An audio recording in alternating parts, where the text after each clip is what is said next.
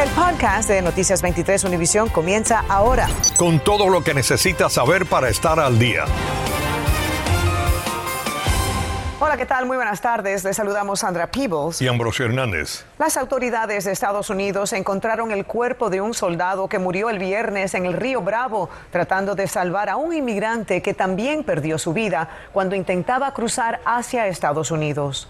A todo esto, un acuerdo entre el gobernador de Texas y del estado mexicano de Coahuila ha provocado que el flujo de cubanos disminuya en esa zona.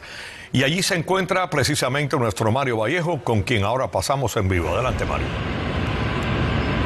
Gracias y muy buenas tardes, Ambrosio. Sandra, aquí la situación ha cambiado de forma radical. Lo que era normal era que los eh, americanos cuidaran su parte de la frontera. Sin embargo, ahora están siendo los mexicanos con la Policía Federal, Estatal y Local quienes cuidan para que no crucen hacia los Estados Unidos. Decenas de agentes uniformados cada 100 metros en la orilla mexicana del río Bravo se unen a la vigilancia por aire que también realiza un helicóptero de las autoridades de este país. Mientras, las lanchas de la patrulla fronteriza de Estados Unidos custodian las aguas que dividen a ambos países. A pesar de todo, como en un juego del gato y el ratón, los migrantes aprovechan el menor descuido para lanzarse al río e intentar llegar a la ansiada orilla de Estados Unidos. Muchos les preguntan a gritos de dónde son y la mayoría responde. Estos inmigrantes forman parte de varios grupos que cruzaron el domingo y lograron llegar a Estados Unidos. En la zona cercana al río comienza el proceso que en la mayoría de los casos termina con su liberación y posterior reunión con sus familiares en el país del norte. Pero también hay decenas que pierden la vida en el intento. Diariamente son varios los cuerpos que aparecen en ambas orillas del río. Son migrantes que no pudieron vencer la corriente del río Bravo y mueren ahogados intentando cruzar. Esta es la Procuraduría General de Justicia del Estado de Coahuila, la Delegación Norte. Hasta aquí trasladan los cuerpos de migrantes que son encontrados en la parte mexicana del río Bravo. En el interior de este edificio se muestran las fotografías de algunas de las personas reportadas como desaparecidas. Daniel Roberto Cabrero dirige el portal NP Noticias Piedras Negras y los testimonios que ha escuchado son desgarradores violaciones, eh, le roban a sus hijos, pues tanta infinidad de cosas. El acuerdo entre Texas y el estado de Coahuila ha provocado la detención de cientos de cubanos aquí en este país. En México algunos son deportados a Cuba, sin embargo la mayoría son enviados hacia la zona sur, de nuevo a Tapachula, donde deberán comenzar la travesía una vez más. Soy Mario Vallejo en Piedras Negras, México, su Noticias 23 Univisión. Gracias a Mario por esa información. La policía está pidiendo esta tarde ayuda para identificar a la persona que dejó gravemente herido de bala a un hombre de 40 años en una barbería en West Dixie Highway en North Miami. Sucedió anoche cerca de las 10 de la noche y las autoridades no han dicho si el pistolero disparó desde un vehículo o caminó hasta el establecimiento. El herido permanece en el hospital Jackson Memorial. Las autoridades buscan al menos cinco individuos que escaparon después de dispararle a una persona en la rodilla y golpearla con un palo en el área de la avenida 185 y la calle 240 en el suroeste de Miami-Dade. Según el reporte, los agresores huyeron en un vehículo SUV. Si tiene información, comuníquese con la policía. Los comisionados de Miami volverán a discutir el megaproyecto que incluye la construcción de un estadio de soccer para el equipo de David Beckham, el Inter Miami. Ha sido un proceso de cuatro años que este jueves pudiera concluir con una votación en el Ayuntamiento de Miami. Sin embargo, hasta este momento no está claro si la mayoría dará el visto bueno. Jenny Padura nos explica por qué. El estadio del astro de fútbol David Beckham sigue en veremos después de cuatro años de su propuesta a la ciudad de Miami. Desde que se inició este proceso, yo tuve mi objeción de que no se llevó una licitación pública y que nosotros no sabemos el valor real de que podríamos obtener por esa tierra y me opuse. Que no haya ido una licitación no quiere decir que esto no es un proyecto bueno. Es más, te voy a decir que de todos los proyectos de estadios que han habido en la Florida, este es el mejor negocio de todos. La manzana de la discordia es el campo de Golf Marys cerca del Aeropuerto Internacional de Miami, que pertenece a la ciudad y donde se construiría el megaproyecto. Ese campo de golf que ningún residente puede entrar si no paga 90 dólares, le ha costado en los 27 años que ellos han tenido un contrato sin licitación también eh, millones y millones de dólares. El domingo, el empresario cubanoamericano Jorge Mas, uno de los inversionistas, dijo a la cadena ESPN que está optimista. Hace tres años y medio, los residentes de Miami votaron a favor del Miami Freedom Park, dijo. Estamos hablando de una inversión de mil millones de dólares y es que no solamente sería la construcción de un estadio con 25 mil asientos, sino un centro comercial, hotel y hasta oficinas. A pesar de su atractivo económico, el contrato de arrendamiento por 99 años y los 3.5 millones por la tierra anualmente que recibiría la ciudad no convence a algunos. Yo quiero que haya una evaluación nueva, pero una evaluación donde no se, eh, se evalúe la tierra como lo que está ahora, sino como se hacen las evaluaciones el potencial de la tierra también tiene que ser incluido. Entre los 28 puntos a considerar por los abogados contratados por la ciudad, el alquiler se basa en el valor más bajo de dos tasaciones de 2018 y tiene un tope del 4% sin recargos por pagos atrasados. El equipo no está obligado a construir el componente comercial alrededor del estadio de fútbol, de donde se supone que provienen los ingresos fiscales de la ciudad.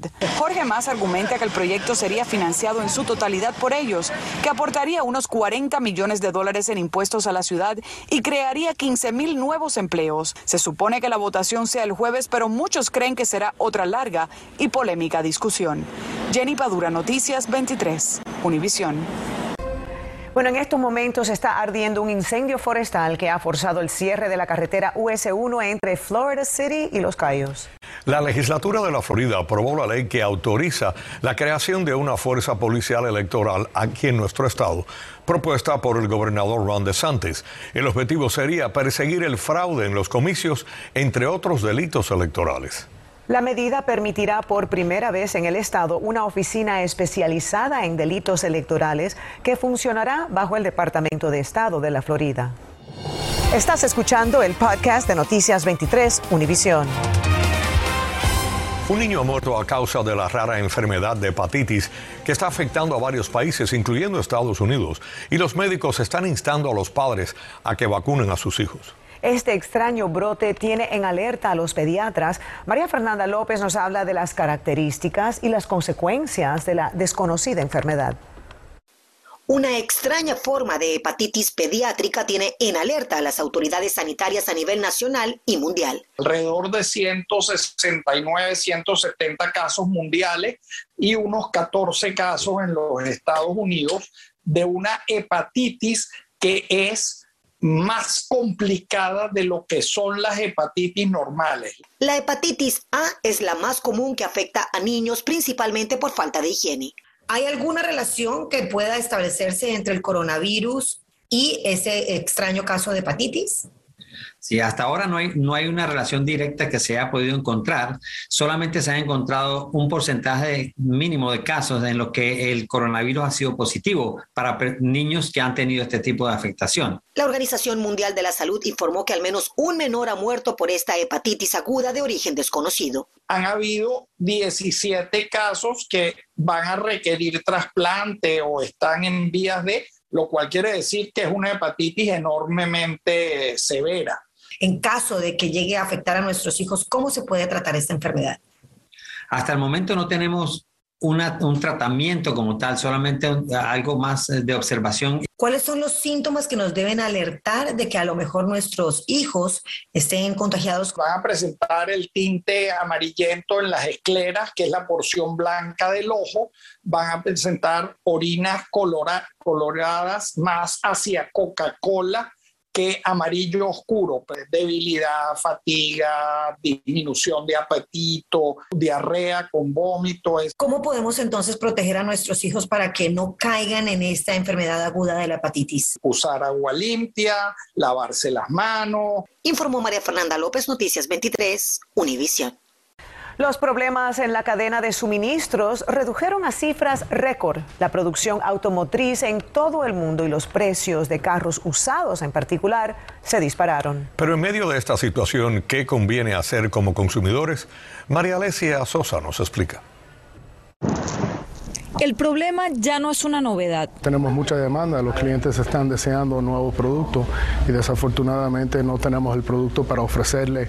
La ley de oferta y demanda de toda la vida es lo que ha hecho que los precios de autos y camiones usados hayan aumentado más de 40% en solo un año. Jorge, para que tengamos una idea del, del nivel de la escasez desde aquí del concesionario, ¿cuántos carros tenían, carros nuevos tenían antes de la pandemia y cuántos tienen ahora? Bueno, antes teníamos 300 vehículos nuevos en inventario, ahora tenemos unos 20 vehículos nuevos. Pueden ver aquí en el showroom, como tenemos solamente dos vehículos nuevos. Como Edgar Urbáez, muchos conductores están pensando de qué manera sacarle el mejor provecho a esta nueva realidad automotriz. No sé todavía, ¿entiendes? Si, si vamos a comprar el vehículo o, vamos a, a renovar el, agarrar otro lease. Si tiene un arrendamiento y quiere comprar ese carro. Lo que está sucediendo en el mercado actual es que el valor residual es menor que el valor del vehículo en el mercado. Entonces hace sentido que el consumidor compre su vehículo por el valor residual más los impuestos y los cargos que tiene que pagar para eso. Ojo, algunos consumidores han reportado que ciertos concesionarios están agregando tarifas nuevas al precio acordado de compra para ajustarse al mercado. Pero recuerde, lo que está en su contrato es su derecho. Otro escenario, si tiene un carro propio, es momento de venderlo. Un carro bueno usado siempre es bueno mantenerlo. Por último, si quiere un auto nuevo, los concesionarios están dando incentivos a quienes lo ordenen. Deberá esperar de 8 a 16 semanas, pero podrán darle descuentos de hasta 2 mil dólares. Tuve que esperar, pero se solucionó de todo. Y expertos automotrices estiman que la producción no volverá a los niveles previos a la pandemia, al menos hasta el año 2023. María Alesia Sosa, Noticias 23, Univisión. Muy buenas tardes y sean bienvenidos a la información deportiva. Como saben, estamos aquí en vivo en el FTX Arena del Downtown, donde en poco más de media hora comienza el quinto partido de esta serie, la primera ronda de los playoffs entre nuestro Miami Heat y los Atlanta Hawks. Es un partido que en mi opinión debe terminar hoy. Eso sí, como decía en nuestros, en nuestros avances, dos de nuestros principales jugadores no estarán en el tabloncillo. Nada más y nada menos que Jimmy Butler, señores, nuestro capitán, nuestro, nuestro puntal ofensivo, el hombre que, ah, que anotó 36 cartones en el último partido con 10 rebotes y cuatro robos de balón. No estará en el tabloncillo. Tampoco estará Kyle Lowry, que también se perdió el partido anterior por problemas con un hamstring. Lo que tiene Jimmy Butler es una rodilla inflamada. De todas maneras, la buena noticia es que nuestro Miami Heat tiene, señores, el mejor banco de toda la liga. Esto es, el, hoy es el día en el que un Víctor Oladipo, un Max Truss, un Duncan Robinson, un Caleb Martin, un Gabe Vincent van a tener que sacar la cara y recuperar ese aporte ofensivo que no tendremos porque Jimmy Boulder y Kyle Lowry no están en el tabloncillo. Nosotros estaremos de regreso a las 11 con el resultado de este encuentro que espero sea una victoria. En vivo desde el downtown de Miami, el FTS Arena, específicamente Ernesto Clavelo, Deportes 23. Bueno, los llamados Niños España, por una operación similar a la de Pedro Pan en 1960, se reencontraron en Miami después de décadas. Olance Nogueras nos tiene el emotivo encuentro. Vamos a la